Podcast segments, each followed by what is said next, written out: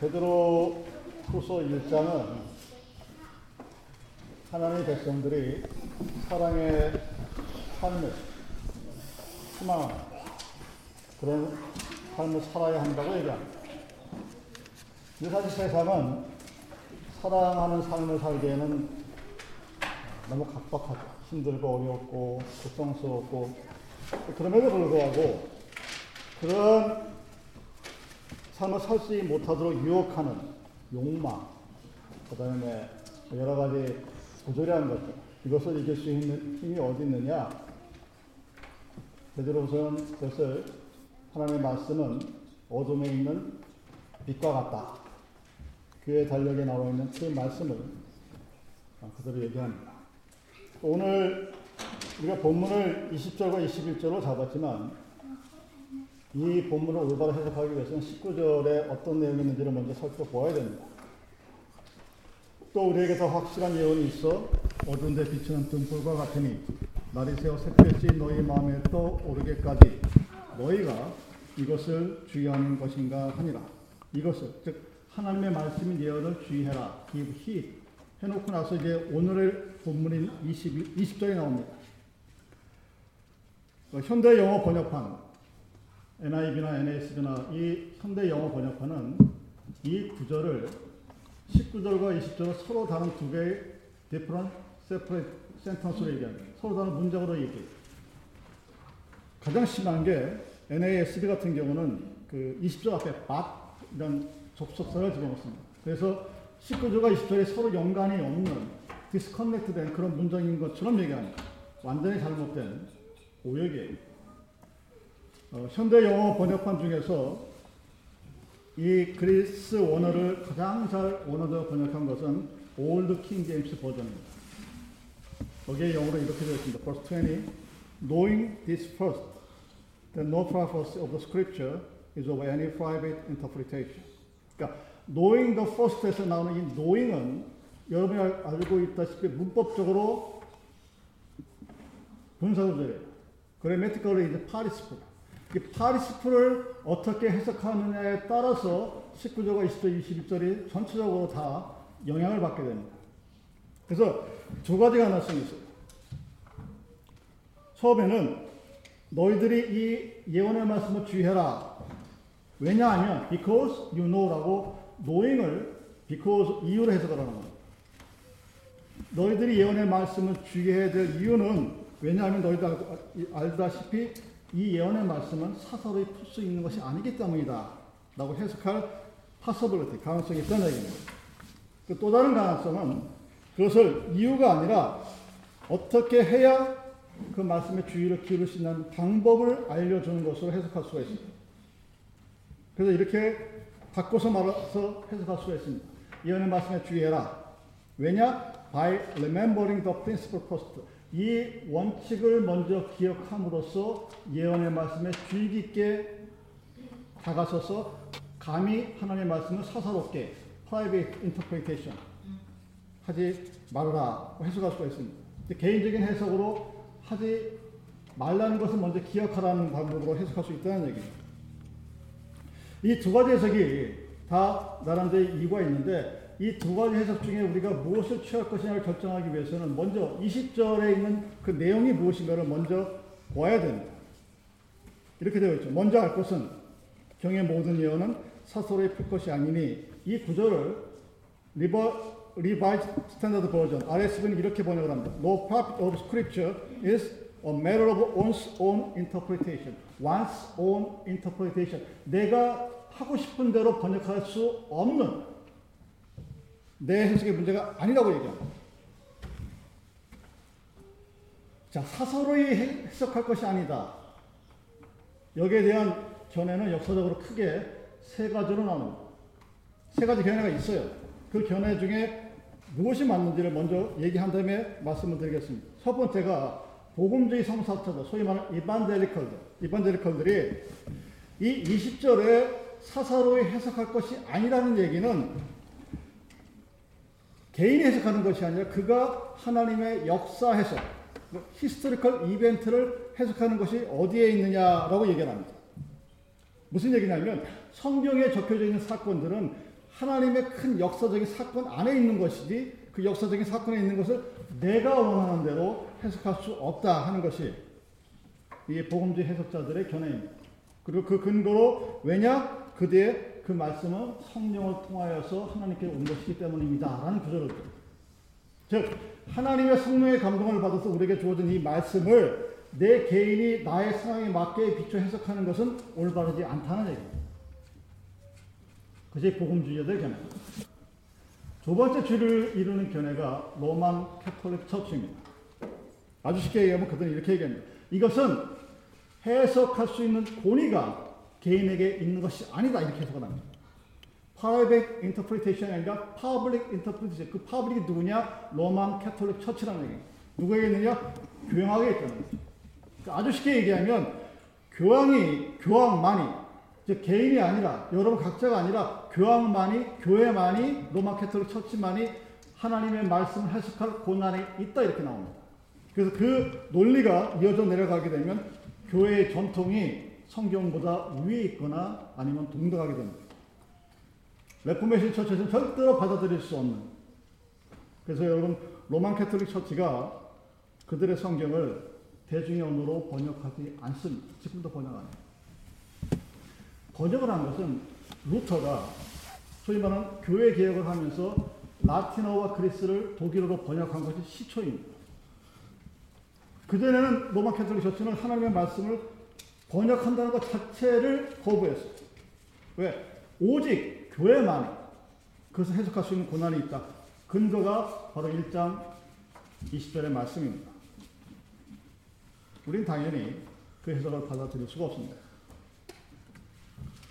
또 다른 세 번째 견해는 자 먼저 할 것은 경의 모든 예언을 서서히 쓸 것이 아니다 하는 얘기는 개인이 자기 상황에 맞게 이 하나님의 말씀 해석하지 말아라. 즉 내가 좋으면 하나님의 말씀이 좋고 내가 싫으면 하나님의 말씀이 싫고 여러분들의 믿음이 롤러코스터를 타는 이유가 있어요.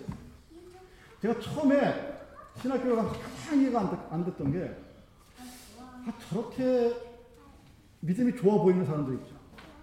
믿음이 좋아 보이고 뭔가 경건해 보이는 것 같은 사람이 어느 날 한순간에 그냥 나라고 떨어져 버려요. 그리고 또 다른 경우는 세상에서 침범대로 막 놀다가 어느 날 갑자기 또 그냥 무슨 대단한 경건의 능력이 있는 것처럼 막 진짜 롤러코스터 올라갔다 내려갔다. 너무 궁금해서 우리 믿음의 선배한테 물어보면 다 그런 거야. 검수 잘하는 거야. 이해해. 시간이 지나갈 거야.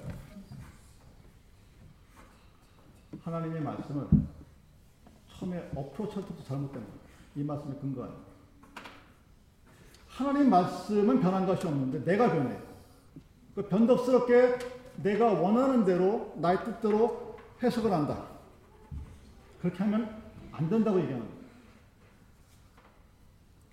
세 가지 중에 로마 캐톨릭 처치는 받아들일 수가 없고 그럼 처음과 마지막이 비슷한 건데 그럼 우리는 이 1장 20절을 본문에 국한해서 성경적인 근거로 따지면 어떻게 되느냐.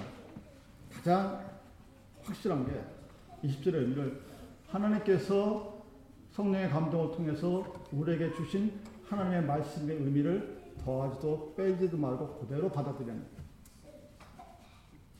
왜 그렇게 해석을 할수 있느냐? 베드로가 거짓 교사와 거짓 선지자들에서 얘기합니다. 다음 주에 얘기하겠지만, 근데 그들이 거짓 예언을 하고 거짓 하나님의 말씀을 가르치는데 베드로가 그들의 능력을 부정하지 않아요.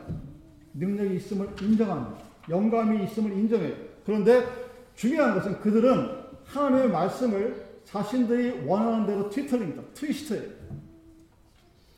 거짓 선지자, 거짓 예언이라는 말은 예언 자체의 능력을 부정하는 것이 아니라 그 예언을 자기 뜻에 맞게 바꾸는 것을 얘기하는 그게 소위 말하는 이단들이 우리 땅에 행하는 능력이에요.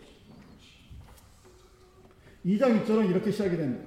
그러나 민간에 또한 거짓 선지자들이 일어났었나니 이와 같이 너희 중에도 거짓 선생들이 있으리냐 하는 말씀으로 이 거짓 예언자들과 선지자들이 예전에도 지금도 그리고 앞으로 미래에도 나타날 것을 얘기하고 있습니다. 그것이 오늘의 본문과 이어지는 내용입니다. 우리는 베드로후서 3장 16절을 통해서 그 거짓 선지자들이 무슨 일을 하는지를 확실히 알 수가 있습니다. 3장 15절에 또 주의 오래 참으심이 구원이 될 줄을 여기라. 우리 사랑하는 형제 바울도 그 받은 제대로 너에게 같이 쏟고 즉 베드로와 바울이 똑같은 성경에 대한 견해를 갖고 있음을 밝히면서 16절에서 이렇게 얘기합니다. 또 그 모든 편지에도 이런 일에 가라야 말하였을 때 그 중에 알기 어려운 것이 더러 있으니 무식한 자들 굳세지 못한 자들이 다른 성경과 같이 그것도 억지로 풀다가 스스로 멸망에 이르느니라. 거짓 선지자들은 여러분 구약을 부인하는 것이 아닙니다. 구약을 인정합니다. 그 거짓 예언자들은 그 예언이 하나님으로서 왔음을 부인하지 않아요. 인정해요. 아, 그 예언은 하나님께로부터 성령의 감동을 받아서 우리에게 주어진 것입니다. 인정합니다. 그런데 그것 그들은 왜 거짓 선지자, 거짓 예언자라고 얘기하느냐? 자기들이 원하는 목적에 맞게 성경을 뒤틀어버려요. They twist them to suit their own private purpose. 내가 이 말씀을 가지고 뭔가를 해야 되겠다는 것으로 뒤틀려버립니다. 여러분이 좋아하는 긍정적인 사고 방식도 이러한 예의 하나예요. 굉장히 무서운 일입니다.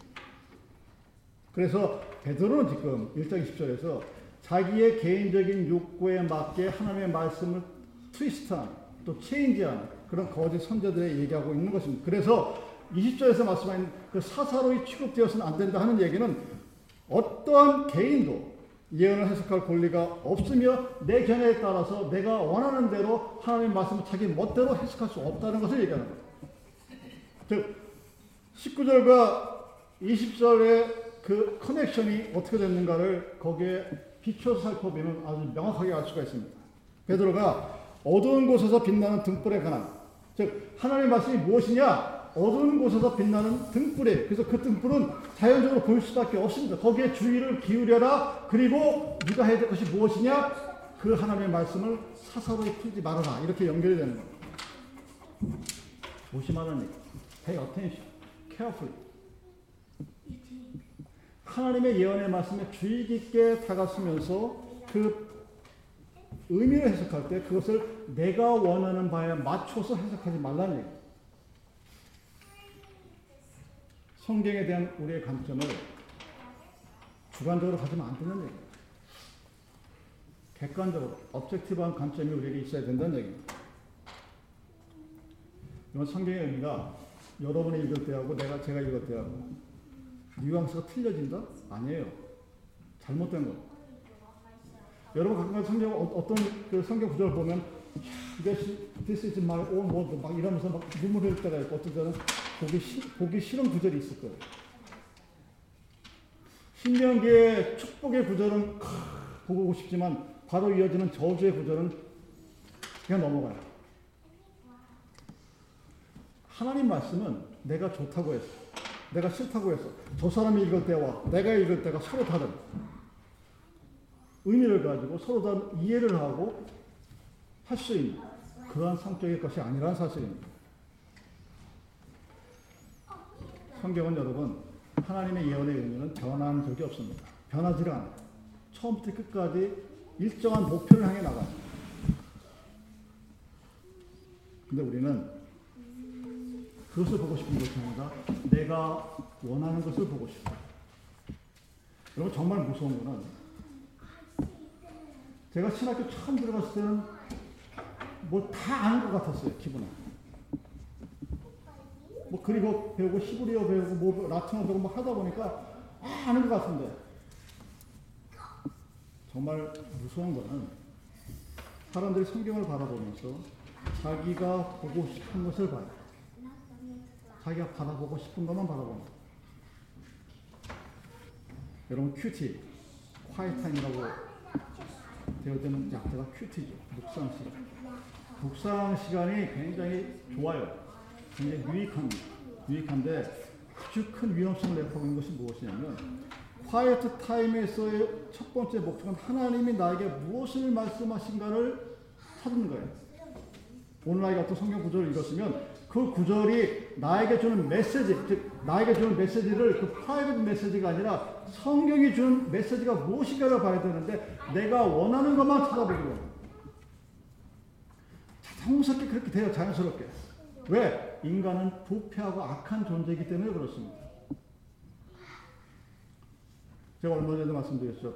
시간이 지나면 지날수록 사도 바울이 나는 죄인 중에 개수도 하는 그 말의 의미가 뼈저리게 느껴지는 것들이 나 내가 옛날에 더 사람이 나빠졌다가 아니라 성경의 말씀을 바라보는 그 관점의 처음부터 끝까지가 나였다는 사실을 깨닫게 됩니다. 내가 은혜 받고 내가 기뻐하고 그럼 대체 끝나는 거예요 그냥.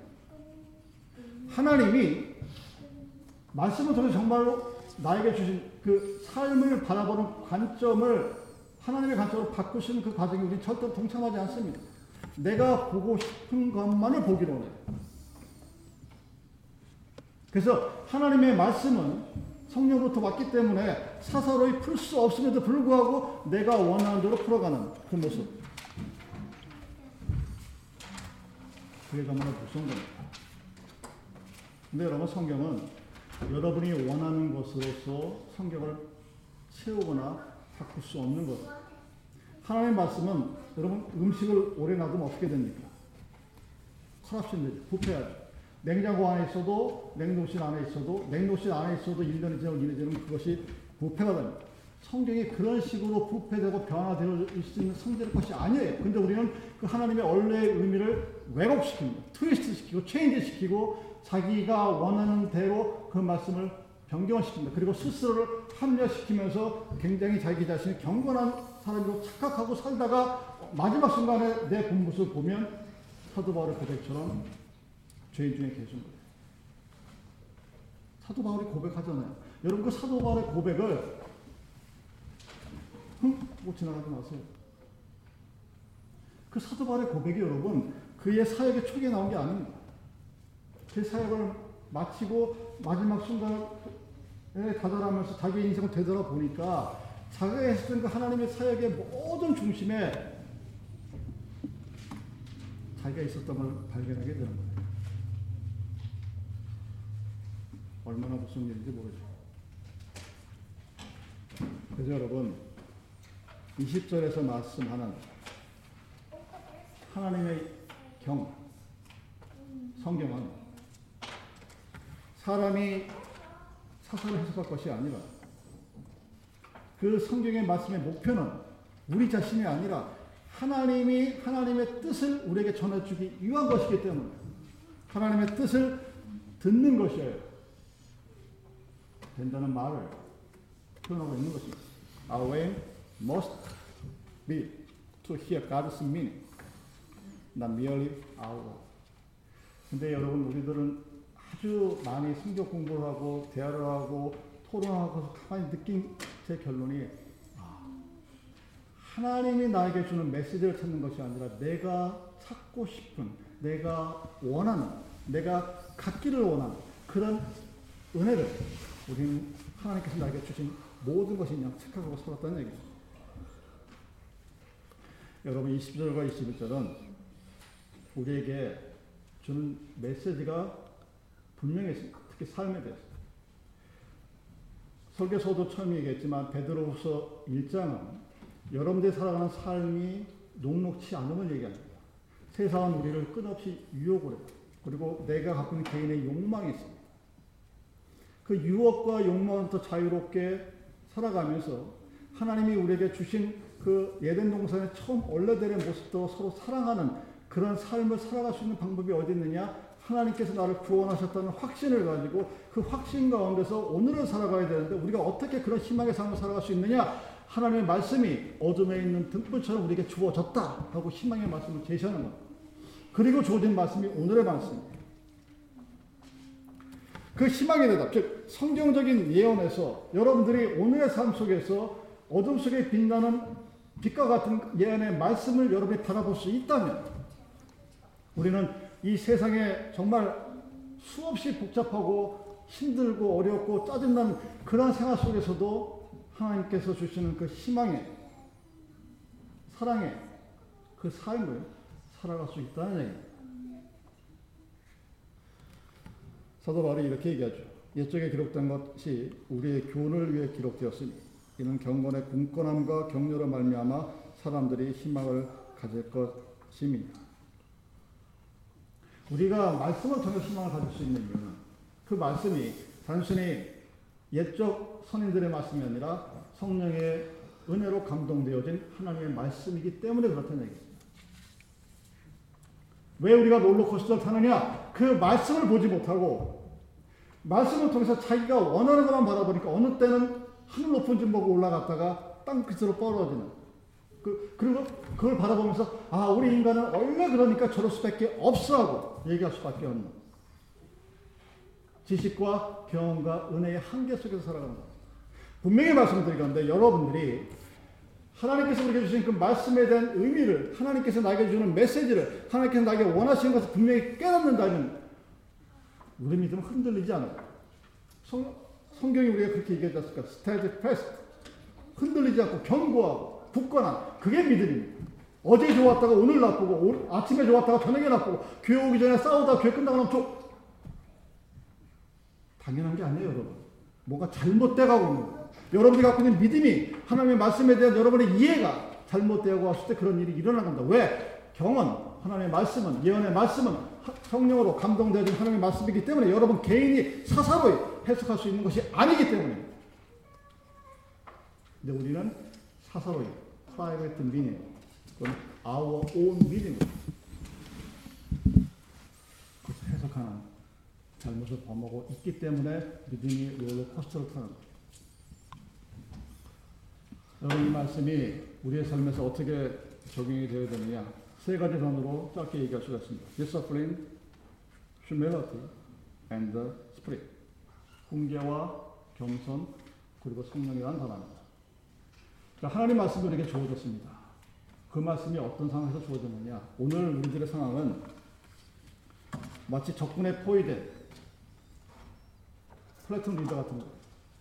여러분들이 내 주위에 쫙 적에 둘러싸여 있고, 서라운드 돼 있고, 나는 거기 갇혀있어.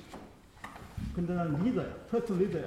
40명의 병사들이 끌고 거기를 헤쳐나가야 돼. 근데 누군가 밖에서 구원의 메시지를 던져줬습니다. 근데 그 구원의 메시지를, 야, 몇 날, 몇십, 며칠, 이리 와라. 이렇게 얘기 안 하죠. 왜? 적군들 다 쳐다보니까. 그게 어떻게 해야 됩니까? 암호화 시켜야 돼. 비밀스러운 언어로, 시켜 워드로 암호화해서 우리가 전해줍니다. 소대장 그것을 보고 해석을 해야 돼. 야, 이, 이 천식이 무슨 소리지? 그 암호를 해석해서 맨날 몇시 어디 누군가를 만나서 그걸 뚫고 나가야 됩니다. 그러기 위해서는 현재 내 상황이, 내 상황이 어떤지를 아주 냉철하게 판단해 주십시오. 여러분, 세상에서 성공하는 사람과 성공하지 못하는 사람의 차이가 뭔지 아십니까? 여러 가지를 얘기할 수 있겠지만 한 가지만 얘기하면은 자기가 보고 싶은 것만 보는 사람들, 그게 성공하지 못한 사람들의 대다수. 어떤 상황이 닥쳤는데, 아, 괜찮을 거야? 하려던가, 아, 안 되겠는데? 자기가 보고 싶은 대로만 봐요. 카이사르를, 시저를 위대한 생각자라고 얘기하니까 뭐냐면, 그 사람을 평가하는 역사가의 첫, 첫, 처음 평가가 뭐냐면, 그는 보고 싶지 않은 것도 볼 수 있는 능력이 있는 사람이다. 이렇게 표현합니다. 이 상을 인정하고 싶지 않아요. 그런데 인정해. 그리고 난 이렇게 살기 싫은데 그래서 인정하고 보고 싶지 않지만 보고 그래서 뚫고 나가는 능력이 시적에 있었습니다. 그래서 로마 제국의 초대 황제가 되는 거예요.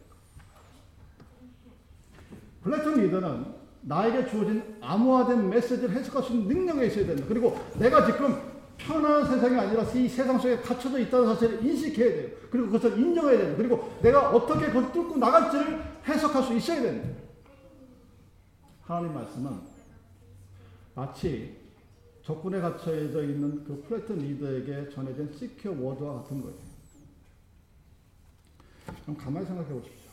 하나님이 성령의 된 말씀을 맨 처음 히브리어로 그리고 아람어로 우리에게 주어졌어요. 그것이 독일어로 번역이 됐고 영어로 번역이 됐고 한글로 번역이 되었어요. 그 번역의 순간순간마다 성령님께서 개입하셨고 그 번역본의 다른 각각의 차이가 있지만 또한 동일하게 하나의 목표를 우리에게 제시해 줍니다. 그것이 하나님의 말씀이에요. 그 말씀을 해석하고 이해하고 복종하기 위해서는 뭐가 필요합니까? 훈련이 필요합니다. 디서플린이 필요합니다. 영어도 일종의 코드입니다. 한국말도 일종의 코드예요. 하나님께서 하나님의 뜻을 우리들에게 전해주기 위한 secret word. 그래서 그 비밀스러운 암호문을 해석할 때 내가 원하고 내가 보고 싶은 것을 거기다 주입하면 안 되는 거예요. 왜 큐티를 하는 사람들이 100번, 100명에 99명이 실패를 하느냐? 하나님 말씀에 자기 생각을 주입합니다. 나는 이렇게 되고 싶은 거예요. 하나님 얘기하고 그 하나님의 말씀의 상황에 맞는 말씀을 자기가 스스로 찾아서 외우거라. 올바른 지도자, 올바른 자기 인생을 살아가는 사람은 그것을 바르게 해석할 수 있는 능력이 있어요. 그 바르게 해석할 수 있다는 의미는 하나님께서 우리에게 주신 영어의 코드, 한국의 코드를 올바르게 하나님이 나에게 어떤 뜻으로 주셨는가를 해석할 수 있는 능력입니다. 그러기 위해서는 그 하나님의 말씀에 맞춰 나가야 돼요. 그래서 내가 있든 여러분이 있든 누가 있든 간에 그 주는 메시지가 동일하게 나타나는 거예요. 그러기 위해서는 훈련이 필요합니다. discipline이 필요합니다. 말씀에 더 가까이 가야 돼요. 더 주의 깊게 받아봐야 돼요. 말씀을 해석할 때 함부로 자기가 원하는 대로 막 얘기하면서 이것이 하나님 말씀이라고 선포하는 것은 굉장히 두려움이 그래서 목사하기가 힘든 거예요. 먹고 살기 힘들어서 어려운 게 아니라 그만큼 두렵고 힘들고 엄한 일을 아무나 할 수 있는 것은 아니라는 얘기예요. 두렵고 떨리는 얘기. 까딱하지 못하면 하나님이 철퇴로 후려치면 그때서 식사할 수도 있는 그런 위험스러운 일. 그래서 조심스럽게 돼야 됩니다. 그래서 먼저 할 것은 그것이 하나님의 말씀이기 때문에 성령을 감동으로 된 것이기 때문에 내가 내 멋대로 개인적으로 사사로이 할수 있는 것이 아니라는 사실을 훈련받고 훈련해 돼야 된다고 생각합니다. 그런데 왜 그 디서플린 이에 휴멜라티라는 점성한 단어가 뛰쳐나오느냐? 여러분 성경을 보면 우리하고 안 맞아요. 인간의 본성이랑 안 맞아요. 한 성경의 한 반 정도는 at least half percent is against our natural English. 인간의 본성이랑 안 맞아요. 두 하고 하라는 것도 있지만 두나 하지 말라는 것다 살펴보세요. 술 먹고 싶고 놀고 싶고 터지고 싶고 나쁜 짓 하고 싶고 그런 욕망들과 거슬립니다. 나랑 맞지 않아요. 기본적으로. 인간이 갖고 있는 기본적인 본성과 하나님의 말씀을 서로 대치합니다. 근데 그 하나님의 말씀을 내 본성에 어긋나지 않게 하나님의 말씀 을 받아들이기 위해서는 필요한 것이 겸손일 수밖에 없습니다. 내가 하나님보다 낫지 않다는 것을 인정할 때만 가능합니다. 왜 사람들이 믿음의 롤러코스터를 타느냐? 때로는 어느 순간 자기가 하나님보다 나은 것처럼 착각하시는 분들이 굉장히 많아요. 조금 은혜 받고 조금 기도해서 뭔가 이루어지는 것 같고 그러면 눈에 뵈는 게 없어요. 진짜 눈에 뵈는 게 없어져서 막 하다가 어느 순간 나라고 떨어집니다. 왜? 겸손하지 못하기 때문에. 하나님의 특별하신 언어를 그 코드를 우리에게 영어로 주어졌고 한글로 주어졌고 독일어로 주어졌고 그리스 히브리어 주어진 그 코드를 면밀하게 주의 깊게 개인적이 아니라 하나님의 뜻에 맞게 해석하는 훈련을 받을 수 있는 사람은 오직 겸손한 자만이 가능합니다. 그것을 하나님께서 하셨다. 하나님이 나보다 낫다는 것을 인정할 수 있는 겸손한 자만이 그 일을 할 수 있기 때문에 discipline과 humility가 따라 나온 겁니다. 그리고 이어진 마지막 세 번이 spirit of 성령의 열매. 겸손할 수 있는 사람은 성령의 열매를 가진 사람입니다. 우리는 우리가 굉장히 자랑스러워요. 여러분도 아마 여러분 스스로 굉장히 자랑스럽게 느끼실 겁니다. 그리고 하나님의 말씀에 반항하는 기본적인 본성이 있습니다. 누가 나의 마스터라고 얘기하면 일단 대놓고 저항부터 그 기본적인 인간의 잘못된 본성, 사도 바울이 얘기했던 내가 죄인 중에 개수라고 얘기했던 그 인간의 아주 추악한 면을 버리지 않는 한 우리는 하나님의 말씀, 하나님의 말씀 받아들일 수 없습니다. 그리고 그 본성의 추악함을 없애버리는 것은 오직 성령의 은혜만이 하실 수 있는 일입니다. 그렇게 하나님의 말씀에 접근해야만이 우리는 하나님의 말씀을 왜곡하거나 트위스트하거나 체인지하거나 하는 그런 엄청난 잘못을 저지르지 않을 수가 있게 된다는 사실입니다. 여러분 성령의 역사, 그 성령의 역사는 여러분이 가지고 있는 하나님의 말씀의 성경에 새로운 것을 추가하는 것이 아닙니다. 애드하는 것이 아니에요. 우리가 이미 알고 있는 그 하나님의 말씀에 민감하게 give heed, 주의 깊게 반응하고 복종하는 거예요. 그래서 성령의 감동을 받은 사람들만이 하나님의 말씀을 받을 때 더하지도 않고 덜하지도 않고 말씀 그대로 받아들이는 것입니다. 그래서 하나님의 말씀에 복종할 수 있는 사람, 순종할 수 있는 사람은 성령의 은혜로 그 하나님의 말씀을 들을 수 있는 사람만이 말씀대로 살아갈 수 있는 거예요. 그 이유 때문에 제가 여러분들에게 믿으세요, 믿으십시오 하는 소리를 안 합니다. 아니, 할 필요가 없는 거예요.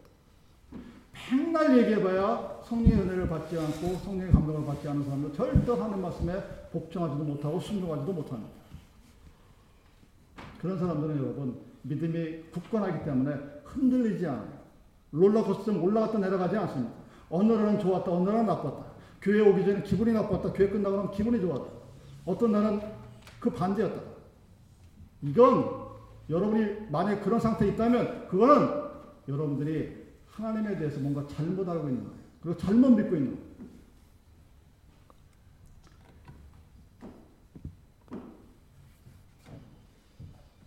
그러므로 우리가 처음 알았던 것처럼 부지런함과 겸손, 성령에 의지하여 예언자의 말씀에 매일매일 주의하십시오. 어떤 예언도, 어떤 하나님의 말씀도 개인의 충동에 의한 예언이 없기 때문에 성령의 예언을 자기가 스스로 해석할 수 없는 것입니다. 우리가 믿는 것, 우리가 이해하는 것은 하나님께서 성령의 감동을 통해 인간들의 언어인, 언어의 코드로 우리에게 전해주신 그 하나님의 말씀을 말씀 그대로 믿고 그 말씀의 메시지를 그대로 받아들이는 그 삶을 살아갈 수 있는 것. 그게 여러분 성경에서 말하는 steadfast, 흔들리지 않는 faith, 믿음입니다. 그리고 우리에게 전해진 하나님의 말씀을 우리가 대할 수 있는, 즉, 예언에 대해서 우리들이 어떤 태도를 가져야 되는지에 대한 다른 모습인 것입니다. 하나님의 말씀, 예언은 성령의 감동으로 우리에게 주어진 하나님의 말씀입니다. 그래서 여러분 아주 주의 깊게 그 말씀을 대하시고 그 말씀을 해석할 때 사사로이 여러분 개인의 견해를 가지고 개인의 감정을 가지고 개인의 환경 하나님의 말씀을 해석하는 우를 범하지 말고 성령의 은혜를 받아 겸손한 마음 우리에게 주어진 그 비밀의 코드인 영어로 되어진 또는 한글로 되어진 히브리어로 되어진 그 말씀을 해석하며 그 말씀에 따라 순종하는 그런 올바른 모습이 바로 예언을 대하는 올바른 믿음의 백성들의 태도라는 사실입니다. 그것이 오늘 본문의 말씀입니다. 모든 경험 사서로이 풀 것이 아닙니다. 그것